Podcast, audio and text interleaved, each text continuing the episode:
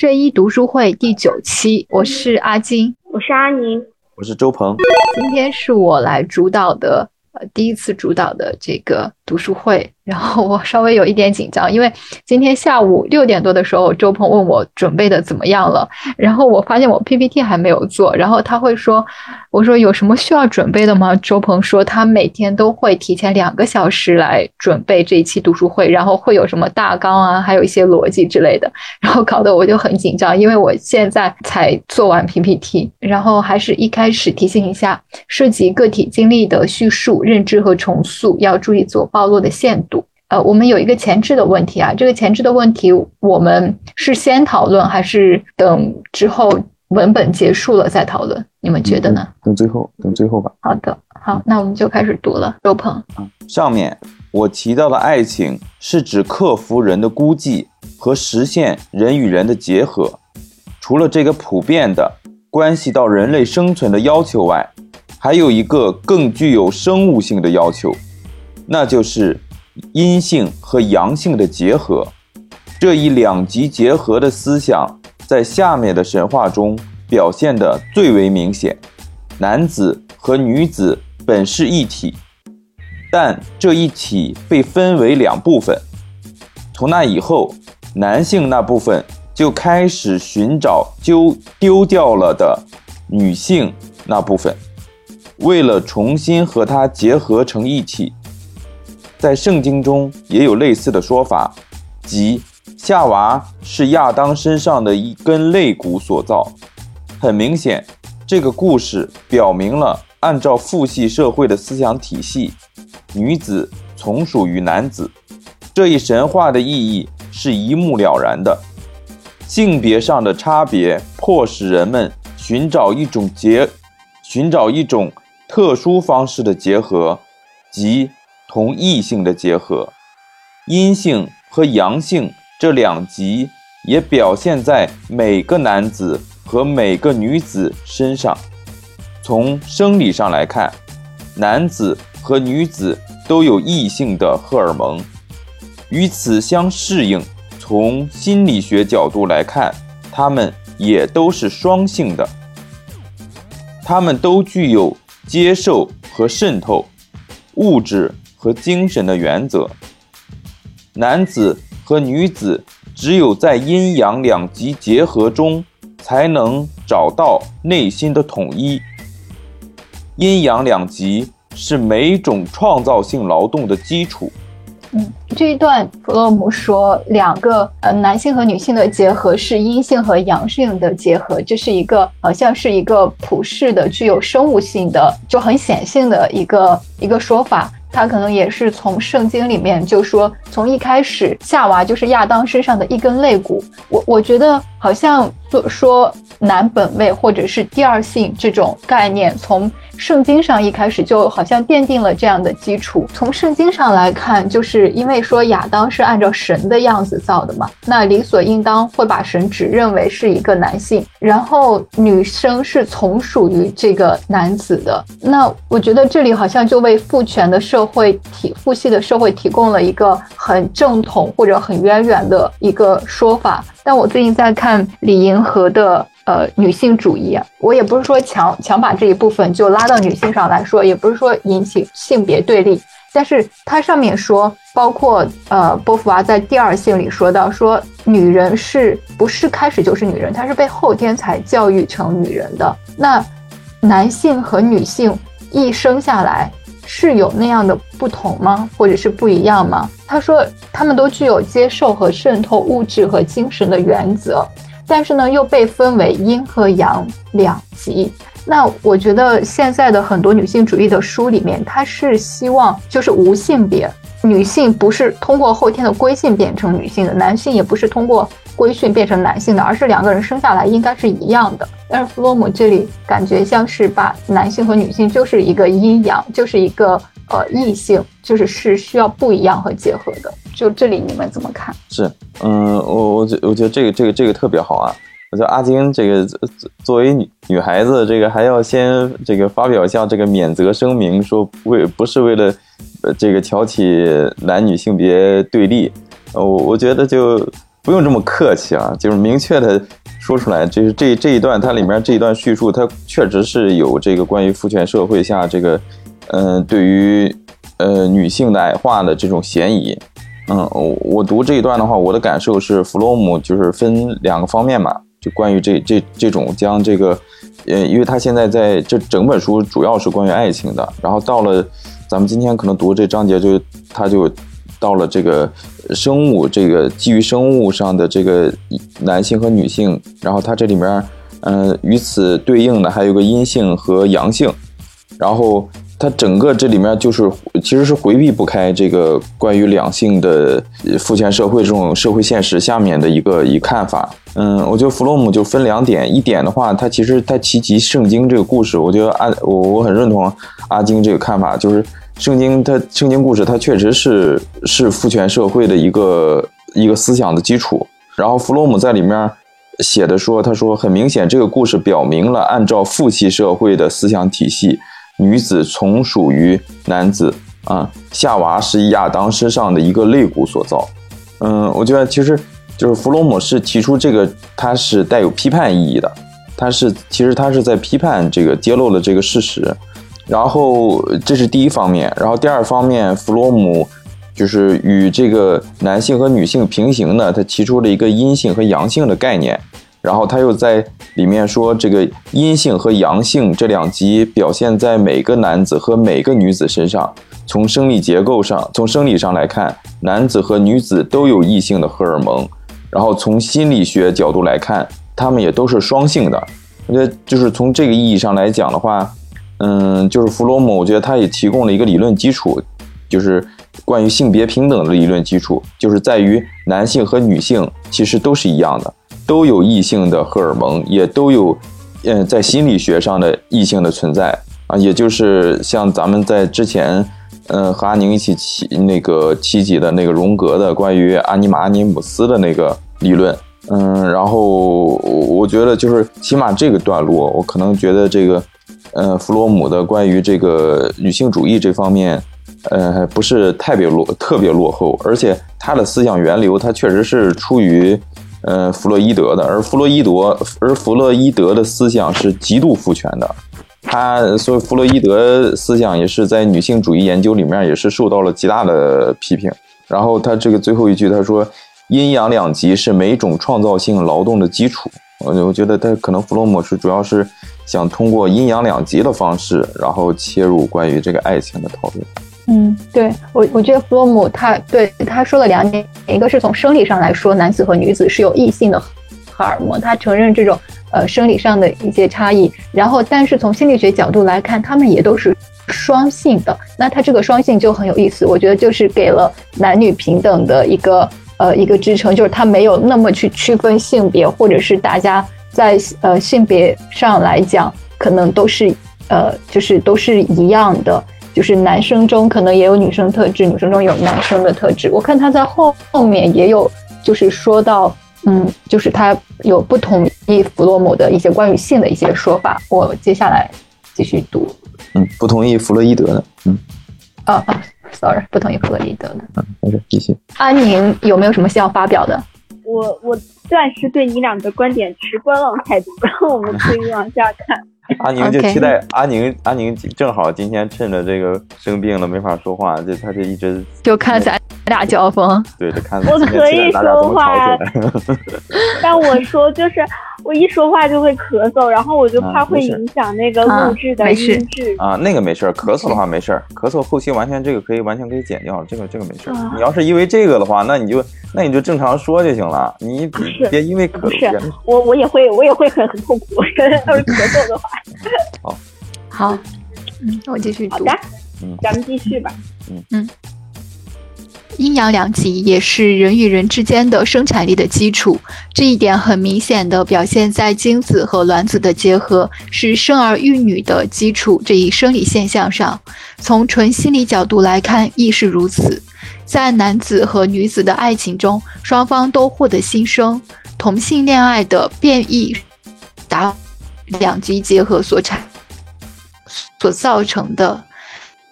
因此同性恋爱者永远不会脱离孤独的折磨。同性恋者同不能的异性恋者都实现不了两极的结合。阴阳两极的原则在自然界不仅存在于动植物之中，也存在于两个基本作用的对立之中，即接受的作用和参透的作用。这就是大地和雨、河流和海、黑夜与白昼、黑暗和明、物质和精神。伟大的伊斯兰教的诗人和主义者卢比，波斯神秘主义诗人和伊斯兰教苏菲派毛拉维教团的创始人，非常优美地表达了这一点。事实上，寻求爱的人不会不被所爱之人所寻求。如果爱情的明灯照亮了这颗心，它也必然会照亮那颗心。如果对神的爱在你心中滋长，那神也会加爱于你。一只手拍不响，神的圣名是命令，是他的决定，让我们相爱。天使使世界的每一部分同另一部分成双作对。在圣人的眼里，天空是男子，大地是女子。大地接受天空掉落之物。如果，呃，大地如果缺少温暖，天空给予之；大地如果失去滋润，天空给予之。天空的行踪犹如丈夫的足迹，丈夫为了妻子在寻找食物，而大地则操持家务，他帮助生命的诞生，抚养他所生之物。把大地和天空看作是富有智慧的生命吧，因为他的行为同智慧和生命完全一样。如果他们不能从对方得到欢乐，他们怎么能紧紧相偎如一对恋人呢？如果没有大地，花草树木又怎能生长？天空的水和温暖又能带来什么？神在男子和女子身上播种、传宗接代、保存世界的愿愿望。神也在生命的每一部分播种，要求同另一部分结合的愿望。白昼和黑夜表面看来是敌人，但他们却都是为了一个目标，因为相爱就是为了完成共同的事业。没有黑夜，人的生命就一无所得，以至于白天也无物可给。嗯，这一段，这一段是从阴阳两极是人与人之间的生产力的基础，呃，来讨论。就是他说，精子和卵子的结合是生儿育女的这一基础生生物现象。我觉得这里也就是，呃，包括就是包括底下有一个。苏菲派毛拉维教的创始人卢米写的一首诗，我用呃 我用最后的一两分钟稍微百度了一个这个苏菲派毛拉维教团，它大概它的一个教义，我我总体看下来感觉有点像呃伊斯兰教或者是犹太教加上道教混合的这么一种感觉，所以其实在这首诗里面，他他他写了类似还蛮。蛮像道教，蛮蛮像那种，就是更自呃自然两极生物个体的那种观点去讨论这个事情。就是他说，人与人的结合是生产力的基础，也就是以人这一物种来说，繁衍是最重要的。其实，如果抹去了人的所谓的神性，或者是人性，把它回归到一种动物性的基础来看，一种动物族群来看。所有在自然里面的族群，呃，只有同一个使命和同一个目标，那就是发呃繁衍、发展壮大，把自己的族群。所以他在这首诗里会提到，神在男子和女子身上播种、传宗接代、保存世界的愿望；神也在生命的每一部分播种，要求同另一部分结合的愿望。呃，因为相爱就是完为了完成共同的事业。那他这里所指的共同的事业，可能就是。就就是所说的传传宗接代、保存世界的愿望，这个放在一个呃，就是一个动物种群来说，确实一个种群是这样，呃，要自我壮大、自我繁衍的。嗯，但是呃，我觉得弗洛姆在这里引用这首诗，可能会，我我觉得他想，弗洛姆是不是引用这首诗是想表达的，呃，上帝让给。让人有寻求爱的这种命令，或者是给人加了这种命令，是因为，呃，他说，就是在这首诗里，他说是是神的命令他的决定让我们相爱，也就是说，上帝为了达到繁衍种群、保存世界的这个目的，从而把人要寻求爱这个碎片或者这个意识注入到人里面。所以，这像呃一个原罪或者是人神给人的一个原生力量一样，就是神是用爱去促、促使、去寻找爱，去促使性的发生，然后再促使繁衍的发生，促使。世界保存下去，我感觉好像这首诗是这么个逻辑来的，你们觉得呢？我我觉得他引用这首诗，他可能就是用一个这个比较浪漫主义的一个方式，在为他这个阴阳二元论做一个注脚。你看它里面这个诗里面几乎所有东西都是，嗯，就是阴阳两分的，这个什么天空啊、大地啊，然后男子啊、女子啊。然后这个什什么什么男的应该咋样，女的应该咋样？然后神在男的身上干嘛，又在女的身上干嘛？这个好像全是这种，全是这种二二元论的，好像。呃，我我觉得就是分享的，嗯，阿金读的这一段的话，这一部分的话是弗洛姆在讲的是阴阳两极，也是人和人之间生产力的基础。然后他那个不仅是这个基础，不仅是在于这个。生命体的之间的繁殖上，然后他甚至在第二段上，他也把它拓展到就是所有的所有的两个基本作用的对立当中，嗯，他后面就列举了好多，比如大地和雨，河流和海，黑夜和白昼，黑暗和光明，物质和精神，它全部都是两分的，嗯，但是我我可能对他就就是这这一部分，我可能有两个。呃，观点和疑虑吧，就是第一个是，嗯，弗洛姆虽然，嗯，看起来他摆脱了弗洛伊德那种高度父权化的这种观点，就是弗弗洛伊德他的弗洛伊德甚至于会把女性看作是。呃，被阉割的男性，就是弗洛伊德是高度是是是是没有不会去把男女平等去看待的。我觉得，嗯，弗洛姆的思想是从他这儿来的，但是他已经做了相当大程度上的嗯纠正。然后在可能在弗洛姆这儿，男女是平等的，但是呢，他在这段里面却表现了他对这个同性恋的这种歧视。他说这个，嗯，同性同性恋爱的变异，他称同性恋爱是一种变异。啊，同性恋，呃，他认为同性恋爱的变异是达不到两极结合所造成的，所以呢，同性恋者永远不会脱离孤独的折磨。我我觉得这里面可能还是带有一些这个，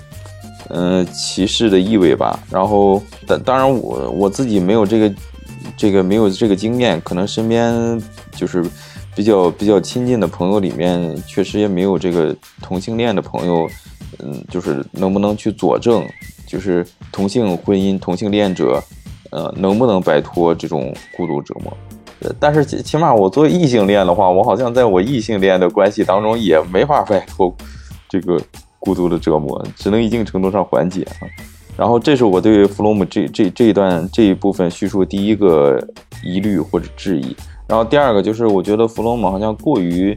强调这种二元论了。就是他讲这个生命体当中的繁殖是阴和阳，但实际上这个就哪怕从生物学意义上去看看待的话，其实，嗯，地球生命早期就是大多数就很多都是无性繁殖的，然后现在也是广泛存在的，只不过可能是一些相对低级的生命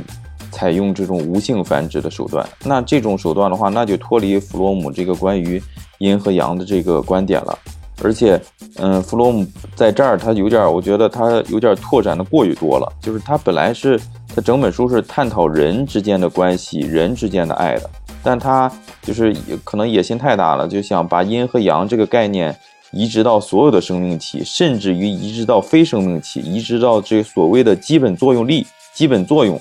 种种的基本作用当中，非生命的作用中，包括他引用的这些大段的这些诗，嗯。我觉得就是过于二元论了，嗯，呃，但是呢，嗯，另一方面就是事实上从生物学意义上来看的话，嗯，就是一定程度上又支持了他这个关于阴和阳的这个观念，就是阴阳两极是人和人之间生产力的基础，然后阴阳两极是每种创造性劳动的基础，就是表现在这个生物界里面，无性繁殖，无性繁殖造成的就是就是那个就是每一代它是上一代的直接的复制，它在就是在基因上，嗯，在能力上，在功能上，就是跟上一代是没有任何的区别的，但是确实是阴阳两极使。嗯，下一代是繁殖创造，呃，就是获得了更多的可能性，就获得了这个基因的基因的这种交融，啊，使这个新的生命体、新的基因、新的状、新的功能有了这个产生的基础。所以，我觉得这个一定程度上又支持了弗洛姆这关键，就是阴阳两极是每种创造性劳动的基础。这可这这这是我对这部分的看法。OK。那阿宁有要讨论的吗？嗯，没有哎，我觉得我对这个就很新鲜的观点。嗯，我们继续吧。呃，周鹏，你先读吧。嗯嗯，我来读。哎，这跟书上不太一样。行，那我照着你划分读了。阴阳两极的问题引起了对爱和性的进一步讨论。我前面已经提到过弗洛伊德的一个错误。那就是他认为爱情只是性本能的表现或升华，而没有认识到性要求是人渴望爱情和与人结合的一种表现。但是弗洛伊德的错误还不仅限于这一点。弗洛伊德根据他的生理唯物主义的观点，认为性本能是体内化学反应引起的一种压力的结果。这种压力会引起不适，所以要得到释放。性要求的目的就是要消除这种折磨人的压力。按照这一说法，性要求就像是一种使人引起痒感的刺激，而性满足就是要消除这种刺激。按照这种性理论，最理想的性满足。就可能会是手淫，是性的自我满足，但弗洛伊德没有看到性心理、生物性的一面，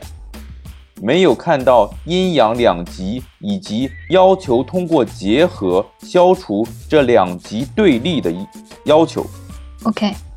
我我说这这段可能就是弗洛姆去反对弗洛伊德的一点，弗洛伊德可能是把性，呃，只。定义为一种，就是体内化学反应引起的一种压力的结果，然后这种压力要求得到释放。那我觉得弗洛伊德这种对性的看法确实还蛮，就是蛮蛮男性的，就觉得男性是一种在攻击、在释放、呃，在要求得到性的这种这种感觉。他否定了女生，就是女生作为性，就是需要。阴的一方面，哦，对我我我可能读了下一段，好像才能更好的讨论。那我先阿阿金，我不知道电子版是什么情况，电子版和我书上不是这么划分的，就是我书上的话，这个段落还没结束，是吗？因为我看那个呃文本，它是就排的特别的长，然后它没有看到清楚的，没有看到清楚的切割，我我就。我就给他割割了，人家这个这一段落其实逻辑上还没断，你你那你接着哦，对我说好像要读完下一段，好像才能一起再讨论。是，行，那我再读吧。嗯，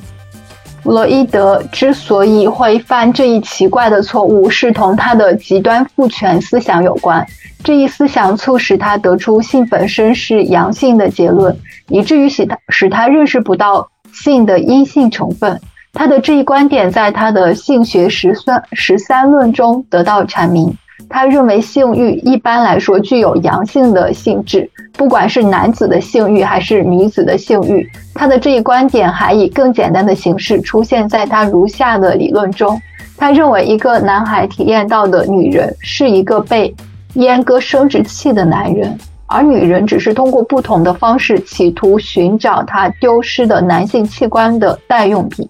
但是女人不是一个被阉割生殖器的男人，女性的性欲不是阳性的性质，而是阴性的性质。两性之间的性吸引力仅仅只有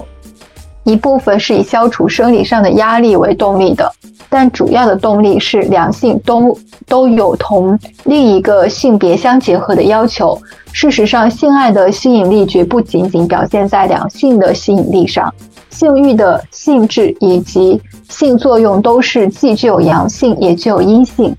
阳性的特点是渗透、指导、积极、守纪律和善于冒险，而阴性则具有接受、保护、求实、忍耐和母性的特点。不应该忘记这两种性质的标签在每个人身上都会出现，只是侧重点不一。有的阳性特点多，有的阴性特点多。如果一个男子的男性从感情角度来看，始终保持一个孩子的水平，他就会想方设法通过在性生活方面过分强调他的男性而平衡这一缺陷。唐璜就是一个例子，他总要在性方面证明他男子的力量，这恰恰是因为他对自己的男性产生怀疑。如果这种男性的衰竭变成极端，那施虐癖施用武力就会以一种变态方式取代男性。如果女性减弱或者变态，就会出现受虐癖。嗯，这这一段这个逻辑应该是结束了吧？嗯，结束了。那嗯，那我们就就综合来看，就是整个这一段其实呃，弗洛姆还是比较反对弗洛伊德一个非常对性很简单的解读，就是弗洛伊德认为是从生理唯物主义的观点认为性本能是体内化学反应引起的一种压力的结果，然后这种压力的表现作用就是呃需要得到一个释放，但是弗洛姆是呃从呃，两个方面去反对吧。一个是他说，如果仅仅是消除生理上的压力为动力的话，那就是通过手淫解决就好了嘛？为什么还需要呃另一个女性呢？所以说，性满足可能是分为呃生理上的需求和心理上的需求是这两点的。然后他弗洛姆其实指出，在为什么大家会产生性冲动？那可能产生性通。性冲动是因为性要求是人渴望爱情和与人结合的一种表现，就是他在弗洛伊德的基础上，呃，化学激素的基础上，要又加上了心理方面的影响，就是人渴望爱情。其实我之前看，嗯，我以前也会在想，那性到底是什么？性仅仅是一种呃化学激素的需要满足，还是性是需要一种身体的亲昵？来达到心灵上拉近的这样的一个作用。呃，之前我在看那个《女性隐者》的时候，呃，那个那部电影的时候，他就很好的在讨论这个问题。就是那个女生女主是一个呃性隐者，然后她就会不停的去索取索取性。然后后来就是他们学校里还有一个小组，就是大家在分享呃性的技巧，就是在学习一些技巧之类的。然后。最后那个那个大姐头就是来教这个性技巧的人，他说了一句我印象很深，他说性的最终秘密其实是爱，也也就是说，嗯，有爱的性和没有爱仅仅是生理满足的性，那肯定是不一样的。所以有爱的性，也就是大家会去渴望爱情，是嗯。这我觉得这也是出于一种本能，就大家会觉得性需求是一种原始本能。那我觉得，在性里需求爱也是一种原始本能，而不仅仅只是一种生理本能。心理本能也是一种原始本能。然后他他又说到，认为一个男孩体验到的女人是一个被阉割生殖器的人。当然，这是弗洛伊德的观点啊。我觉得弗洛伊德很过分，他甚至剥夺了。呃，女性就是她完全否定女性的存在意义，尤其是对性的需求。她不承认女性对于性的需求，她觉得女性对于性的需求其实是女性作为一个被阉割生殖器的男人来想要获得性的需求，就是她完全无视女人对性的需求。所以她在底下呃举了一个例子，他说在。唐璜在性方面证明他的男子力量，恰恰是因为他对自己的男性产生怀疑。呃，你说他这个观点是弗洛姆的观点，还是弗洛伊德的观点呢？呃，这是弗洛姆的观点。弗洛姆的观点。嗯嗯。我我那我那我那我接着我接着说了。嗯嗯，是这样，就是弗洛姆首先是批判了，就是他的思想源流来自于弗洛伊德，但是他必须要进行一个新的阐释和一个新进行新的阐释的话，就先进行一个新的就必须先进行一个切割，就是他前面其实都是从逻辑上驳斥了，嗯，弗洛伊德。你你像阿晶说的，就是呃分享了，我觉得就是很好的说明了这个弗洛伊德的呃这个逻辑上的弊病，就是说如果说。嗯，就是性需求只是出于本能，只是出于去消除一种令人难受的一种压力的话，那就完全可以通过自慰、通过性的自我满足来去实现，那根本就不需要两性的结合。所以弗洛姆就用这种方式，在逻辑上已经就是击击击败了这个弗洛伊德学说。然后接下来，嗯，就是弗洛这个弗弗那个阿晶也分享到，就是那个。那个弗弗洛姆也提出了弗洛伊德没有看到性心理的一方面，嗯，后面就是，呃，弗洛伊德呃弗洛姆就提出了自己的观点，他不是去将，嗯嗯将两性以弗洛伊德式的那种极度父权的划分，就是认为世界上只存在男性，而女性是被阉割的男人，呃，然后要两性的结合呢，只是女性在通过。这样的方式去寻找自己丢失的男性器官，呃，就是弗洛姆不是通过这个方式去解释两性的结合，解释阴阳的结合啊。弗洛姆解释，弗洛姆的观点是，他分别是解释的是阴性和阳性的特质啊，是阴性和阳性的特质，而不是男性和女性的特质。他首先说，阳性的特质是渗透、指导、积极、守纪律和善于冒险。而阴性的特质是接受、保护、求实、忍耐和母性，啊，然后呢，他再加紧跟上一句说，这种两性这种性质的标志，这两种性质的标志是在每个人身上都会出现。我觉得这种观念就是是非常非常就是比较先进、比较进步的。就通过这个方式，就是他进一步就是为这个两性的平等化，就是奠定了这样一个理论的基础。嗯，然后另外一个，他提及这个弹簧这个例子，他是为了解释，就是，嗯，弗就是弗洛姆的整个他这个思想啊，就是还是认为，还是基于人格的长成。为什么说他是人本主义？就是他这些思想都是基于基于人研究人研究人的人格的成长，所以他其实是说的是男性的，呃，一个男子的男性特质。就是要必须要去实现一个成长。如果他始终保持一个孩子的水平，他就会通过在性生活方面过分的强调他的男男性特质，而去平衡这个缺陷啊。在女性身上也是同样的。所以他，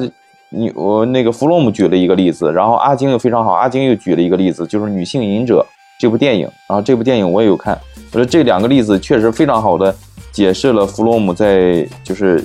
就是阴性和阳性特质在每个人身上没有充分的成长，而一直保持孩子水平所造成的障碍。嗯，那个弹簧的话，呃，弹簧也是这个欧洲的一个一个民间传说，然后有很多文学的和音乐剧的一些版本的演绎啊，可能比较知名的版本就是还是拜伦的诗句啊，这个我钟爱的这个拜伦的。呃，对唐璜的这个这个长诗诗句是可能是描写的是最最最好的、最知名的。然后就是在唐璜的这个这个呃，在在在拜伦的这个版本的唐璜里面，唐璜是出生在一个大贵族家家庭，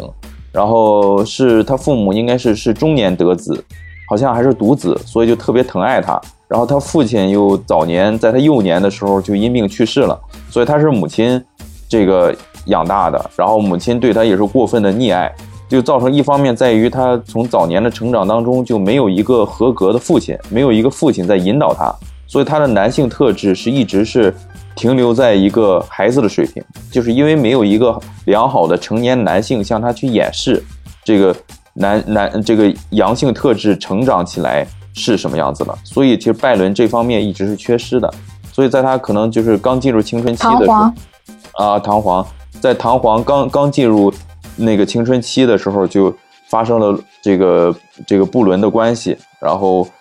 他母亲为了保护他，就把他这个驱赶走了，让他去欧洲去旅行去了。然后整个这个故事，唐璜这个故事就是讲他在欧洲各种荒唐的故事。所以这个唐璜是就是阴阳性特质，一个人人格上没有长成，一直保持孩子水平一个例子。然后女性隐者这电影它是上下两部，嗯，就是他表现的，你看那个电影里面那个女女主角就是反复的在回忆，呃，就是他父亲健在的时候，他跟他父亲。对话的一些场景，他父亲带他去公园去看树，去看，就是他一直停留在这种成长的记忆当中，就是他的女性特，他的阴性特质也没有得得到发展。然后就像弗洛姆说的，就是女性特质，呃，减弱或者变态就会出现受虐癖。呃，女性隐者第二部最后展现的就是这这个女主角到最后就是变成了一个受虐癖，她会专门去一个机构。这个呃，专门去受去一个机构花钱找罪受，这这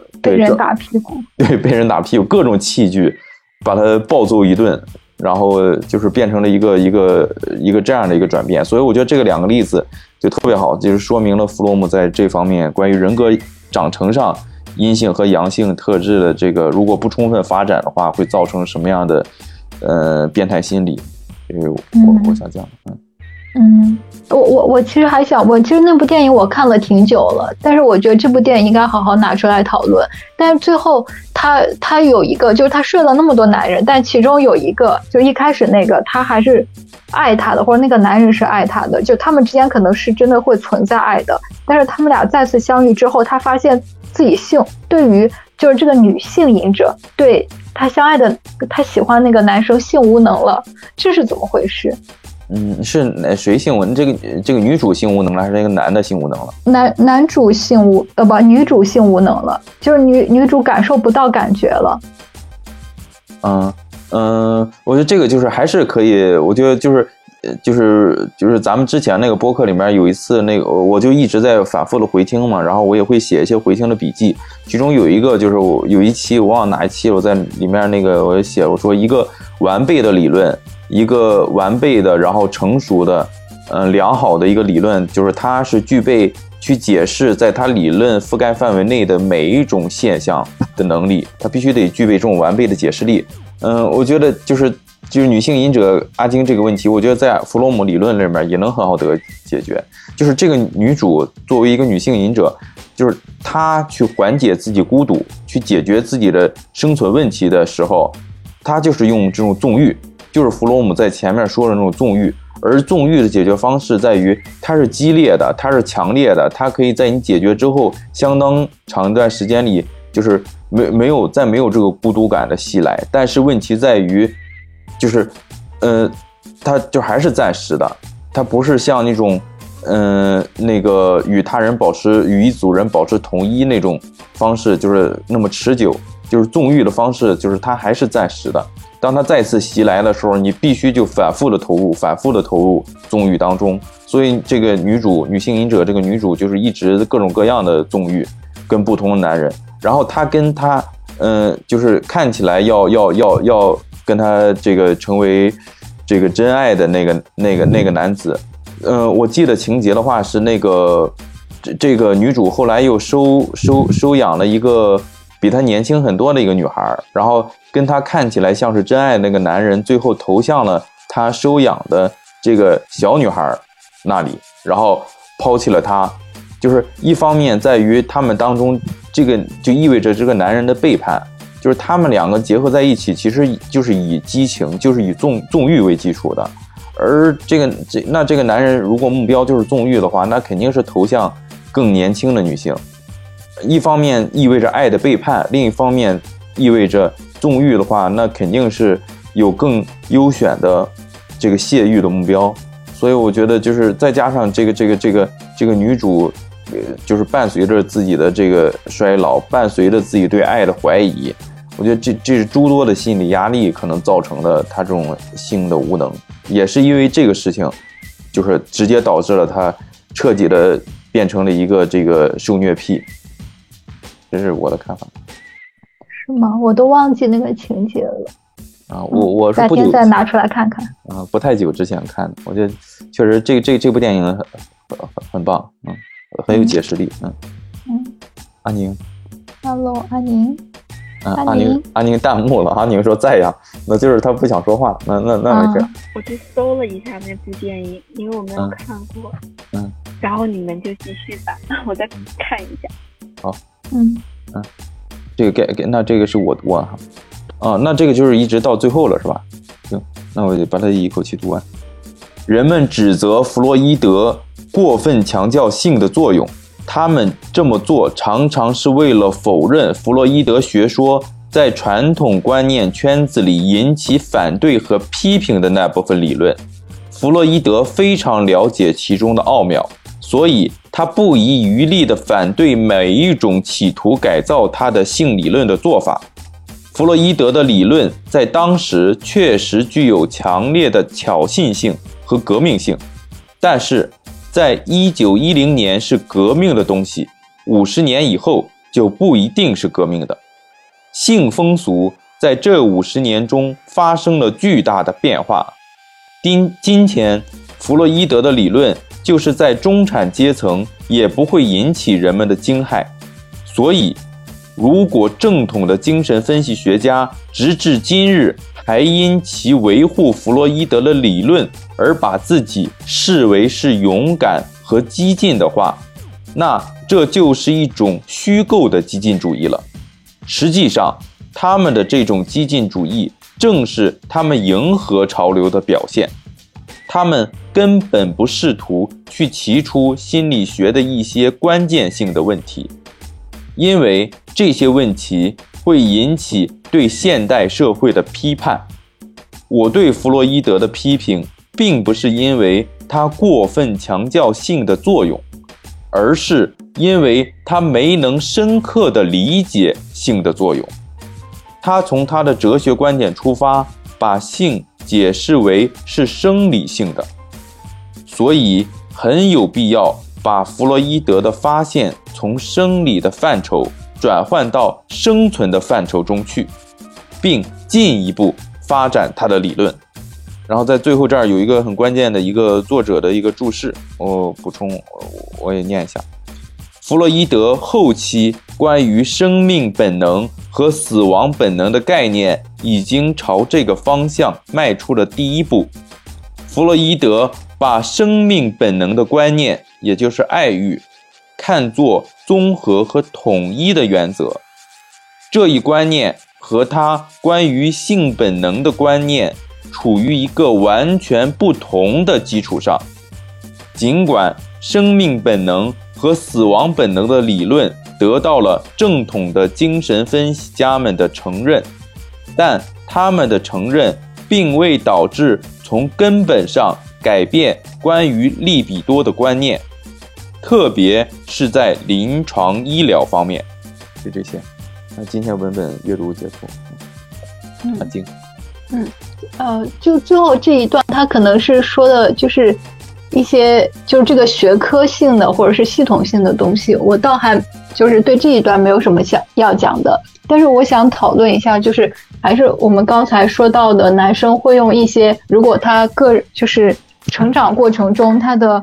引引领性不足，男性男性长辈对他自己的引领性不足，他可能会自己去模仿他后来看到的一些他所认为的可以体现。男子力或男子性的东西，那反映在性上，我觉得让人很无语或者很受不了的一点，就是在亲密关系里面，我觉得有些男生，他可能从小他对性的性的观摩或者是性的模仿来源于 A 片，那现在的很多 A 片都是以男性视角来拍的，就是会非常的对女生非常的粗暴，然后使用某些特定的性交动作来展现自己的。男性的所谓的威猛，或者是那种男子力，但他以为他，并且他以为他展现这样的男子力，女性就会像 A 片里面一样，就是很享受，或者是女性会那么那么的渴望，但这完全是一个非常错误的示范。然后呢，可能也因为他对自己该怎么在性的过程之中展展现自己的男子力，就是有偏差，然后一味的去模仿这种。男性视角下的这种 A 片，然后会导致女生会很反感，并且会 会会就会很觉得很搞笑。为什么？要这个样子。所以我我想采访一下周鹏，就作为男生，你觉得除了男生从这种 A 片里去可以去模仿到，或者是去认知到，呃，男性在性里面怎么展现自己的，呃，这种男男子力，那你自己作为个人理解，你会在性里，就是性性关系的是或者性过程这个里面，会会能分辨？我所说的这种问题吗？就是哪些姿势或者动作，或者是你表现出来的状态是女性不喜欢的，但是是你们男生自以为女生喜欢的。是阿阿金这个问题太犀利了。嗯，是这样，我我觉得就是你确实这个讲了，呃，就是谈及了这个特别普遍的一个问题。我觉得这个在大众就讨论当中这个。呃呃，当然就是看大家关不关注了。你可能你关注一些女性议题，关注一些女性主义议题的话，你可能知就是大家可能知道，就是关于性教育的缺失造成的，呃，大家在性行为方面的一些误区，嗯，是这个这个问题是比较严重的。但是可能更多的人可能确实是对这个问题是有忽视的，然后结果造成的性就是由于性教育缺失导致很多人。尤其是很多男性是通过那些那些低劣的那，就是劣质的那些劣质的男性向的一些 A 片，这个学学到了这个关于性的技巧的一些一些一些错误的知识，导致自己在自己生活实践里面造成对女性的伤害。嗯，我觉得这普遍存在着问题的。然后我的我的我的情况可能就不太不太能代表男性，不太有这个。就是不是我不是说自己多么好啊，就是我的路径可能有点特特别。就是我其实在我前面有一期播客里面有提及的，就是我最早的性启蒙的电影是那个那个 Intercut 那个那个电影简坎平的电影，而简坎平是我们所知的，就是电影领领电影领域里面可能最最有名的女性作者了。然后也是金也是这个历史上第一位获得金棕榈奖的这个导演，他的作品就是呈。强烈的呈现这种女性倾向，而我在十八岁上下的时候看到那部电影，是我看的第一部有性场面的电影。然后也是因为这个简·坎平他的倾向，嗯，就是它，它里面那部电影就是非常呃那个血腥、暴力、色情，然后探讨了大量关于这个性的问题。呃，我对于十八岁阿晶也听了那一期，对我其实对十八岁那时候我造成了极大的困扰。所以我的路径可能有点特别，就是因为这这部这部电影作为低教，作为引子，就是让我对于两性之间的这个张力、这个撕扯，就是可能导致我的路径有点，就是了解性方面路径有点特别，可能不太带有这个代表性，就嗯没办法直接去回答阿静的问题。但是在我啊，在我的生活实践里，我觉得就是。就是无论大家以前接受的是从什么渠道、从什么途径获得了什么样的，嗯，关于性生活里面什么样的这个知知识，对或者错，我觉得大家都是要有勇气去反思，有勇气去自我纠正，而不要觉得自己以前看到是什么，就一直在这个基础上去进行自我建构、进行合理化，然后一这个一头走到黑。一条路走到黑，我觉得就是大家要去纠正，而最好最好方式就是跟你伴侣多去交流，你就问他想要什么，你问他想怎样，就是你这肯定两个人是为了两个人彼此之间愉悦，你不能自己一厢情愿的认为这样就高大威猛，你就朝着这个方向就去了。而且弗洛姆在书里他批评的就是，正是因为这个这个就是男性这个阳。这一方面的特质没有得到良好的、充分的发展，一直停留在一种幼态，才也就是说，他对自己的男男性，呃，可能会就像弹簧一样，对，是有怀疑的，所以他才在这种呃时候去表现他所理解的一种男性的对张力或者是感觉。嗯，那我我我其实是想说这个问题的话，可能。需要一个就是对于性性启蒙，就是大家不要觉得性或者是呃性性爱关系就是 A 片的那一种范本。其实我觉得性应该是要探索的，是两个人一起探索的，没有办法去说呃去搬照，就是 A 片上怎么样？我觉得性它是因为上它是一种本能嘛。我觉得两个人去探索，就会彼此让对方更舒服。那是很多男生他可能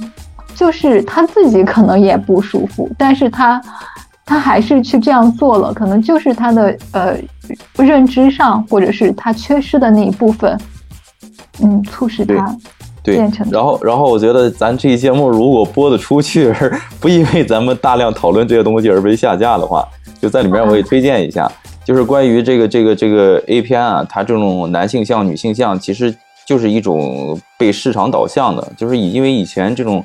A 片的消费者主要是男性嘛，然后现在随着这个就是女性的这个思想上的解放，就大量的也有出现了这种女性的观众和消费者，所以。其实市场上现在有也有大量女性向的这种呃 A 片，就是在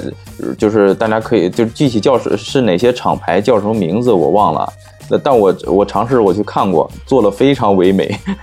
然后我觉得就是那个可能是就是相对可能是那种传统 A 片的一种纠偏，可能。相对就是对女性友好一些，我觉得可以，就是就是如果有女女性或者不管女性还是男性，如果能听到咱们这期播客的话，可以去搜一下，可以再去看一下那种 A 片来去纠正一下自己的这个这个这个思路。OK，但是也也也也避免矫枉过正啊，我觉得还是从。就有一些呃情色电影哈，它它其实情色电影可能是更多的它的性爱表现，一个是对美的探讨，一个是对感情的探讨，所以有很多的情情色电影，我觉得也也也不错，也可以推荐给大家。就是对于性爱、性爱中的美和性爱中的感情的对呈现。有啊，你有推荐吗？这不就有很多吗？这种。嗯，呃，哦，我我其实看过还挺多的这种情色电影。这样说起来，可能，哎，我为什么我脑子里第一部是本能，但嗯，不太对这一部。嗯，这这个本能，它是是一种批判性了。嗯，对对对，他不太看了也也应该看了也很血腥。刚才阿宁弹幕说可以。这个可以根据咱们聊的内容起一个节目标题，会很很吸引眼球。就是今天我这这一期我们是聊给大家推荐的 A A 好情色电影，情色片。嗯呃，那如果大家对这个感兴趣的话，其实我可以挑几部，然后到时候放在我们的 show notes 里面，或者是在留言以板书的形式写出来吧。哦，好好，嗯。对，咱咱上一期说那个要可以板聊，可以谈一下自己那个亲密关系当中了解他人和被了解的那个经历，还没有，我觉得还没有做，当然我自己也没去写。我觉得你们看时间有有时间的话，可以在那一期对应下面可以写一写。嗯，好的。那咱最后一个环节，OK。不知道阿宁有没有什么对文本本身，阿宁有没有什么想说的？嗯，阿阿宁弹幕了说没有。嗯，好。那那咱继续。好，那最后一个讨论的问问题是：经历的爱情中性的要素有多重要？其作为关系中的地位或原因，是否曾令你感到困惑？经历中的爱情中性的因素有做多重要？包括它的地位。我我现在其实看到这个问题，我昨天有想了一下，就是我经历的关系中性的要素，我觉得两个是相辅相成的，就是我，我是那种就是对性是有感情需求的人。如果仅仅是性没有感情的话，我整个人会非常的别扭，然后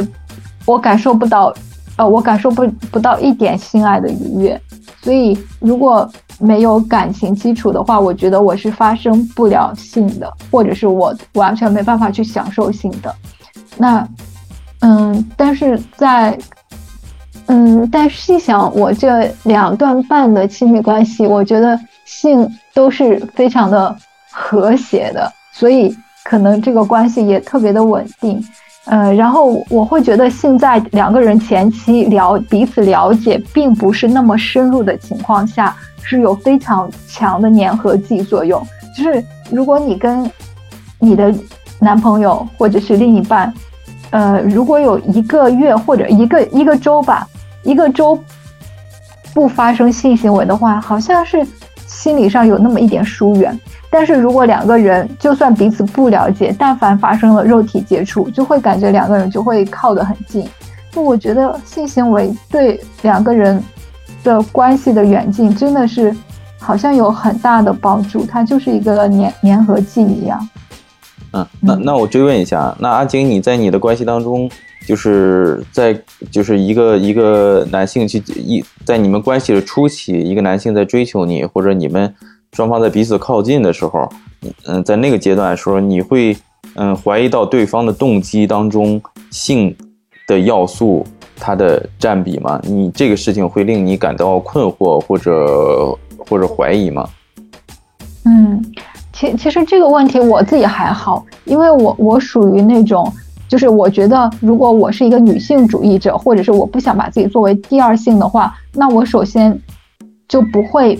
把呃性看为我和一个男生在在一起是男生占便宜我吃亏，就是你是不是自愿的？如果你是自愿的，两个人都享受这段关系的话，我不会觉得好像是男生。一想要这个目的，或者是男生占了你的便宜，这种感觉，就是因为在这段戏里我也很享受啊，为什么不能是我睡了他呢？所以其实如果一个男生，嗯，他是以一种让你不太舒服的方式，让你索取性，其实你能分辨出来的，就是如果这个男生只是为了性而而来，那你一定会感觉不舒服的，就是两个人没有一种感情的升华去催生出的这种性行为，他仅仅是。嗯，用你作为一种生理满足的话，你你是能感受到，不是说发生性行为的过程中，你是在他去表展现出这种意图的时候，你就能感受到，所以你就会拒绝。但是如果两个人都彼此怀有爱慕，然后情到深处，两个人想要嗯有性关系的话，我觉得这种性关系一定是建立在我自愿的基础上。那哪怕就是两个人还不是那么的熟，或者是还没有确定关系。那我觉得这也是互相，嗯，能了解的第一步。对，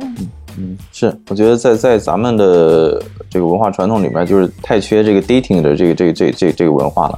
嗯，然后，嗯，就我那我讲一下我自己的，在我自己的爱情的这个经历当中，呃，性的要素有多重要，和是它对我来说的话，其实是有一个演变的过程的。就是我，就是就是我，也就是不不不去掩饰自己啊，就是我确实是经历一个阶段的，就是自己在早期的时候，二十岁上下的时候，就确实是就是作为一个男性，确实是早期的这个恋爱关系里面有就是性占比是占比极高的，就是可能对对方那个女孩子也没有太深刻的了解，就是纯粹就因为对方好看，然后就。就想去跟人家谈恋爱，然后发生性关系，然后在早期的时候确实是有这样的情况的，然后也是在过程当中自己去不断的调整，然后其实也是因为这种就是早期这种关系就是体验其实是非常不好的，就是就像弗洛姆所说的，就是这种就是要要要要分清持久的爱和那种。嗯，短时期的强烈的这种激情的区别，就是那种那种激情是维系不下来的，但是很快就是那些令人着迷的那些强烈的一些因素就褪去了，而只剩下了就是各种呃纷争、无聊，然后分歧，就是那些东西。所以其实我也是因为自己早期的这种爱情经历里，而这这种就是体验很不好、很糟糕，然后。也其实也是在这种关系当中，也不断的去增增深对自己的了解，知道自己需求到底是什么样子的，所以就是有过程，可能这个过程就是性的要素在我这里就开始就是逐渐到一个正常的一个水平，嗯，到一个健康的水平，然后我就是我前就我现在的话，我现在的话，我就是我可能 这这达到了才达到了跟阿晶这个比较健康的这种。水平吧，就是对我来说，可能就是就是没有感情基础的性，在我这里是就是现在是不会发生的，和对我来说就是毫无吸引力的。阿宁有发弹幕吗？阿宁，阿宁为了不讨论这个问题，战术嗓子嗓子战术回避，战术回避。啊，发在前面，我没没看，我看看发了什么呀？我看看，看一看聊天。哦，前两天和朋友讨论的问题，性和性和爱可以分开吗？那我想问，你们可以接受柏拉图式的恋爱吗？哎，我我身边有朋友是无性恋，无性恋哎，就是他本身他他是一个，他说他自己是无性恋，但是我倒没有太弄清楚什么叫无性恋，就是他可以接受不发生性关系，就纯粹的精神恋爱。嗯，这种是生理决定的，就是确实是存在这种，那比例极低，比例是比同性恋还要低的。比同性恋、双性恋还要低的，有这种，我想知道无无性恋和性冷淡有什么区别吗？呃，就是在弗洛姆的观点里面，性冷淡是一种呃是一种心理变态，是一种心理不健康的表现。就是在给那一章，他不是写了吗？就男性男性的话就是不能给，所以就阳痿；女性不能给，所以就性冷淡。这是弗洛姆的观点。所以弗洛姆认为这是人格不健全的一种表现，然后那种无性恋的话，它可能是生理基础呃造成的，就是跟就是就是跟 LGBT 什么就是一样的，嗯，然后嗯，就是柏拉图之恋的话，它可能它本身讲的是这个呃同性之间的，其实在古那个呃古希腊那个语境里面，嗯，就是那时候是他们是有这种传统的，就是成年男子。一般会专门会去挑选一个未成年男子，两个人结成这种关系啊，但但两个两这种应这种不是恋童癖，就是这种应该是也没有，呃有没有性关系应该是没有，但但好像也有争议，这这个就是他那种关系主要就是成年男子就是引导，呃未成年男子成长。这种关系可能有点像师生关系，但是就是又是放在一种一种比友情更强烈的一种呃一种关系。柏拉图之恋本身指的是这个。那我们现在引申的话，会认为就是柏拉图之恋是精神之恋啊。我觉得刚才在分享自己，咱们谈谈那个呃，在自己经历过爱情当中性要素有多重要的时候，我漏了说，就是。就是为了不表现自己过于虚伪，我讲了他自己那个。其实我第一段关系，就我会认为自己的初恋是什么呢？我我会认为自己初恋就是就是一段柏拉图之恋，是笔友的关系。就直到可能从开始到结束，我们俩都没有见过面，甚至于我们俩在线上视频都很谨慎，直到后来才去线上视频。呃，跟他是怎么认识的呢？就是那个时候是。那个我大学期间我特别喜欢那个读王小波的小说，然后那时候就混贴吧嘛，然后在王小波贴吧里面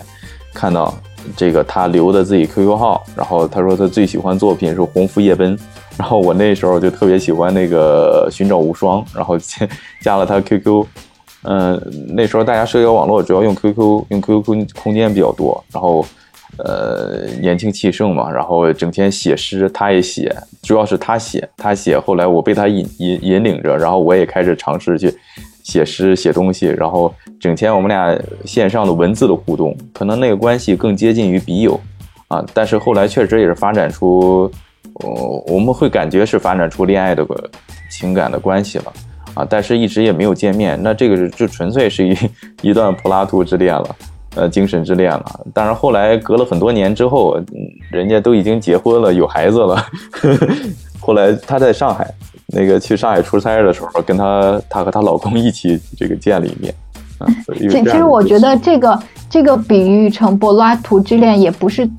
可能是你的经历是柏拉图之恋，但它不完全的属于这个性质。因为如果那个时候你们有条件的话，你们也不会仅仅是柏拉图的。我觉得你们也会发生肉体关系，只不过因为是线上，然后异地没有办法在线下见面，然后才觉得这是一种精神交流。就是，但是如果你俩能见面的话，那它就是一段正常的一段恋爱关系。我我是觉得，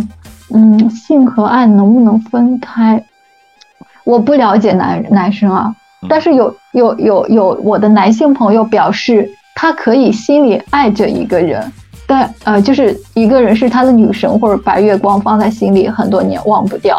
然后但但也不说非就特别的想要跟他发生关系，但是呢，他他又可以就是心里爱着一个人的同时，又可以就是就跟别人。呃，发生关系，或者是有自己正常的女朋友，就一个人放在白月光的位置，然后他。还会有正常的女朋友去交往正常的女朋友，会会是这样的。好像大部分有一个人，然后正常的在交往一个人，但是我是觉得本身性行为它一定是有有一些感情的因素在里面的，没有办法分得那么开。就是说我我跟你仅仅就是做爱，没有任何性的成分。但是那那如果这样的话。那嫖娼怎么算呢？你觉得嫖娼是一种单纯的性行为吗？它它里面包含了任何的感发生的感情吗？还是嫖娼那就是纵欲啊？那有什么感情基础啊？一一方给钱，一方给给身体身体服务，这个不需要感情。但是但是又有一种说法，就是说，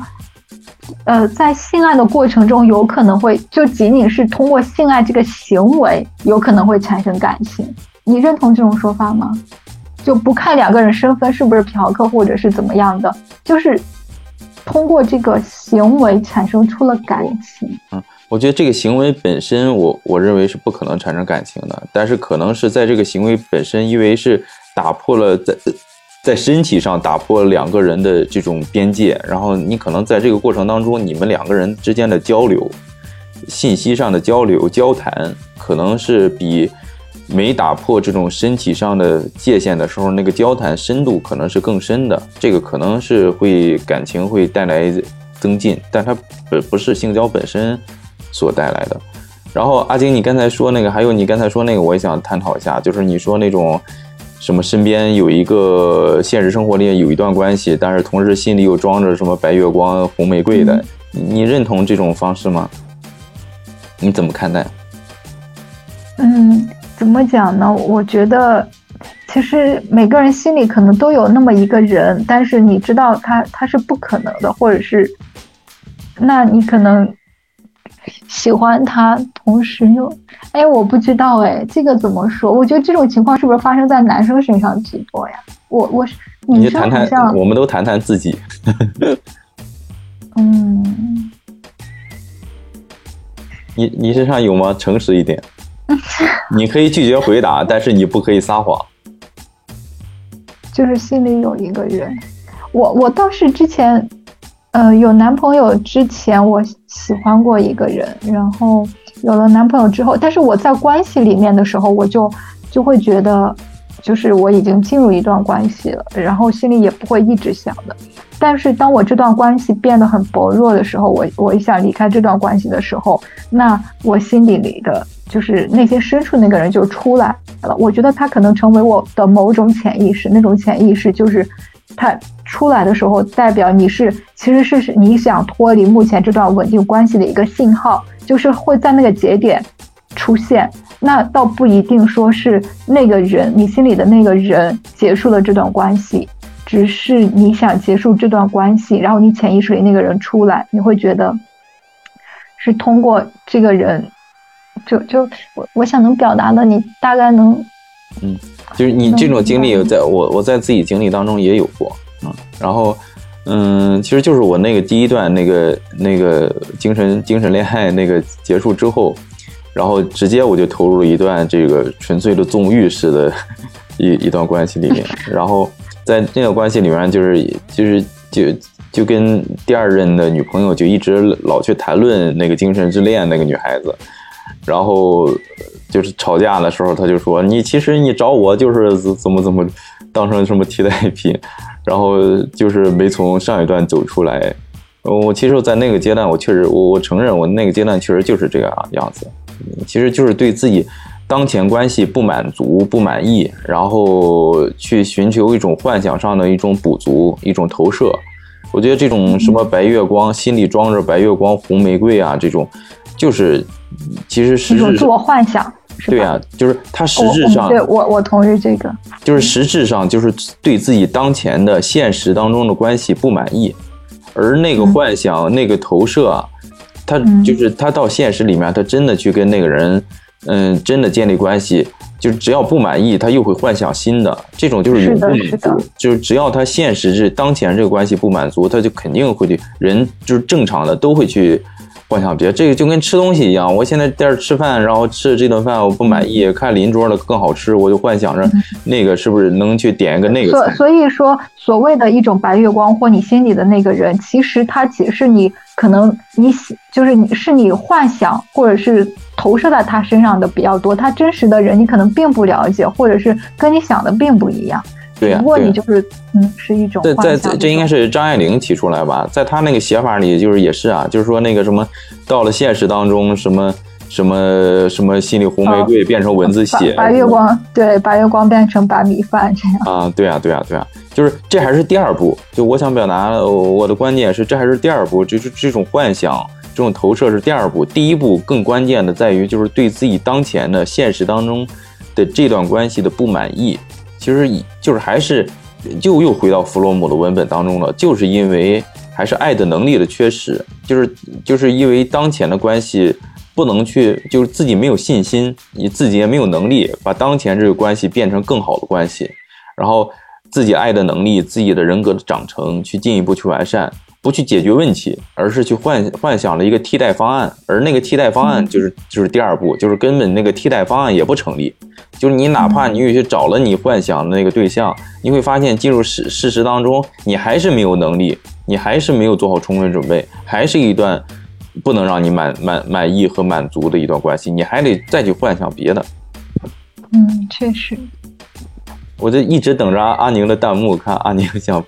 表达什么观点，或者你干脆直接开麦讲。他他说了，我他他说他记得某个老师说过，每个人在爱情中都会有精神出轨的时候。嗯嗯，我对这个肯定是一定的人性就是这样的，这样才有助于锁下关系哦，呃，允许允许有精神出轨，这样有助于现有关系的长久久。我我不知道这两个有没有必然的联系，但是我觉得。嗯，肯定每个人一定是会有精神出轨的时候。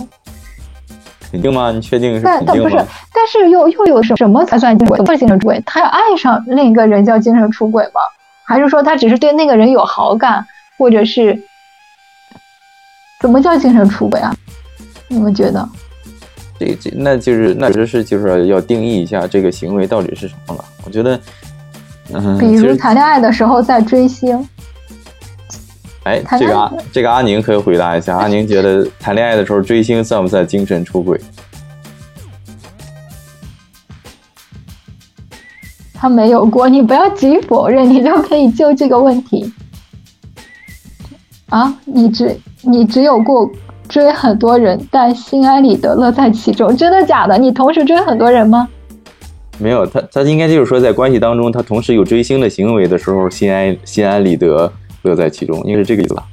哦，同时追很多星啊，同时追很多星，乐在其中。那你不会觉得，对你追星的时候，你不是觉得你一下背叛了那个太不专一了？因为你追星，你追星追的是一个偶像，是一个人设，是一个造出来的幻想，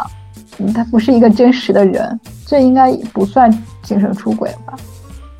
是不是？你好残忍！我怎么残忍了？我否定了你，我否定了你偶像的人格性是吗？直接把它说成是一个人设，但这就是事实啊！我爱的是他的人。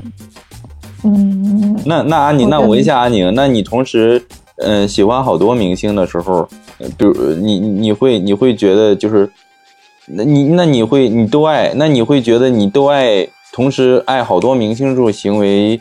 就是不专一，然后对每一个明星这种感情都不够纯粹吗？你你会有这样的顾虑吗？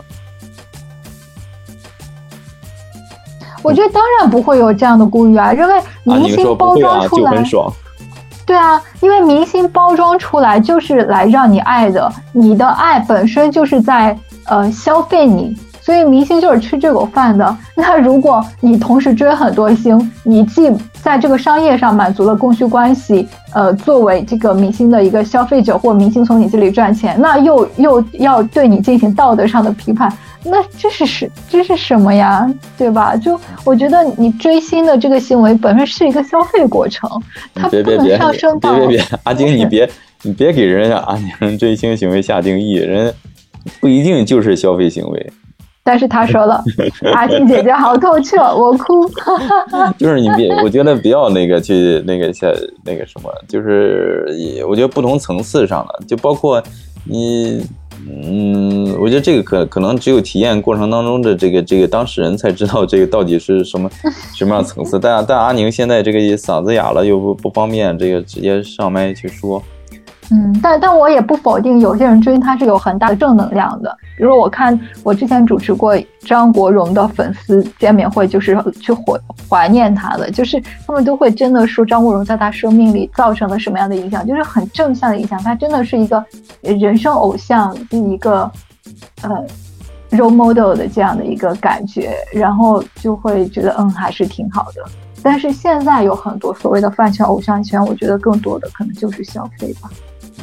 阿宁说：“嗯，阿宁说，我觉得这种爱恋是没有任何现实道德束缚的，所以就可以完全体现人人性当中真实的贪婪。啊，我觉得阿阿宁这个表述里面还是有这种过分的呃谦虚或者自我矮化的，就是对这种情感的自我矮化的这种倾向，就是他不一定就是展现的真实的贪婪，对吧？你你可能想想表达是，就是因为没有现实道德的束缚，所以这种。”追星所谓的这种追星的行为，就是完完完全的体现了人性的真实的情感的这种状态，就是因为没有道德束缚嘛。所以，所以其实就是弗洛姆他这种爱，他当然他倾向于是那种一对一的爱，嗯，但是现在就是所谓的开放式关系，这种一对多、多对多，嗯，然后甚至多多对一这种。我觉得也是可以去，我们也是可以去探讨的，然后也要具体的情况具体的分析。就是我可能就是当然有整体上的判断，但是具体的具体到每个人的话，可能又情况又不一样。我我还是觉得追星追的不是一个真实的人，只是一个偶像而已。那你 怎么确共情到追星的？那阿金，我问你，你在恋爱过程当中，你怎么确定你？爱的那个对象就是一个真实的人，真实的人。我我觉得真诚是能，嗯，嗯嗯，确定是一个真实的人，就是真真诚啊。你会觉得，就是像我刚结束的这半段关系，我会觉得他是戴着面面具在跟我对话，他是隐藏在不同的身份下，或者是在不同面具下切换的，我看不到他真实的这个人。我我是能感受到的，就是你跟一个人近距离的交流接触，他的眼神、他的肢体动作、他的整个散发出来的，他是不是真实的，还还是会有判断的。他肯定跟电视上、荧幕上，呃，你你你接触到的一个人，那是感觉不一样的。嗯，阿宁又说，其实是一段亲密关系，也可能是性幻想。他说追星的行为是亲密关系，或者是性幻想。嗯，性幻想这个倒是确实，我之前也想过彭于晏是我老啊，呃，彭于晏，哎，算了，这个不说了。我觉得我深度高度怀疑我们这一期到底能不能发出去。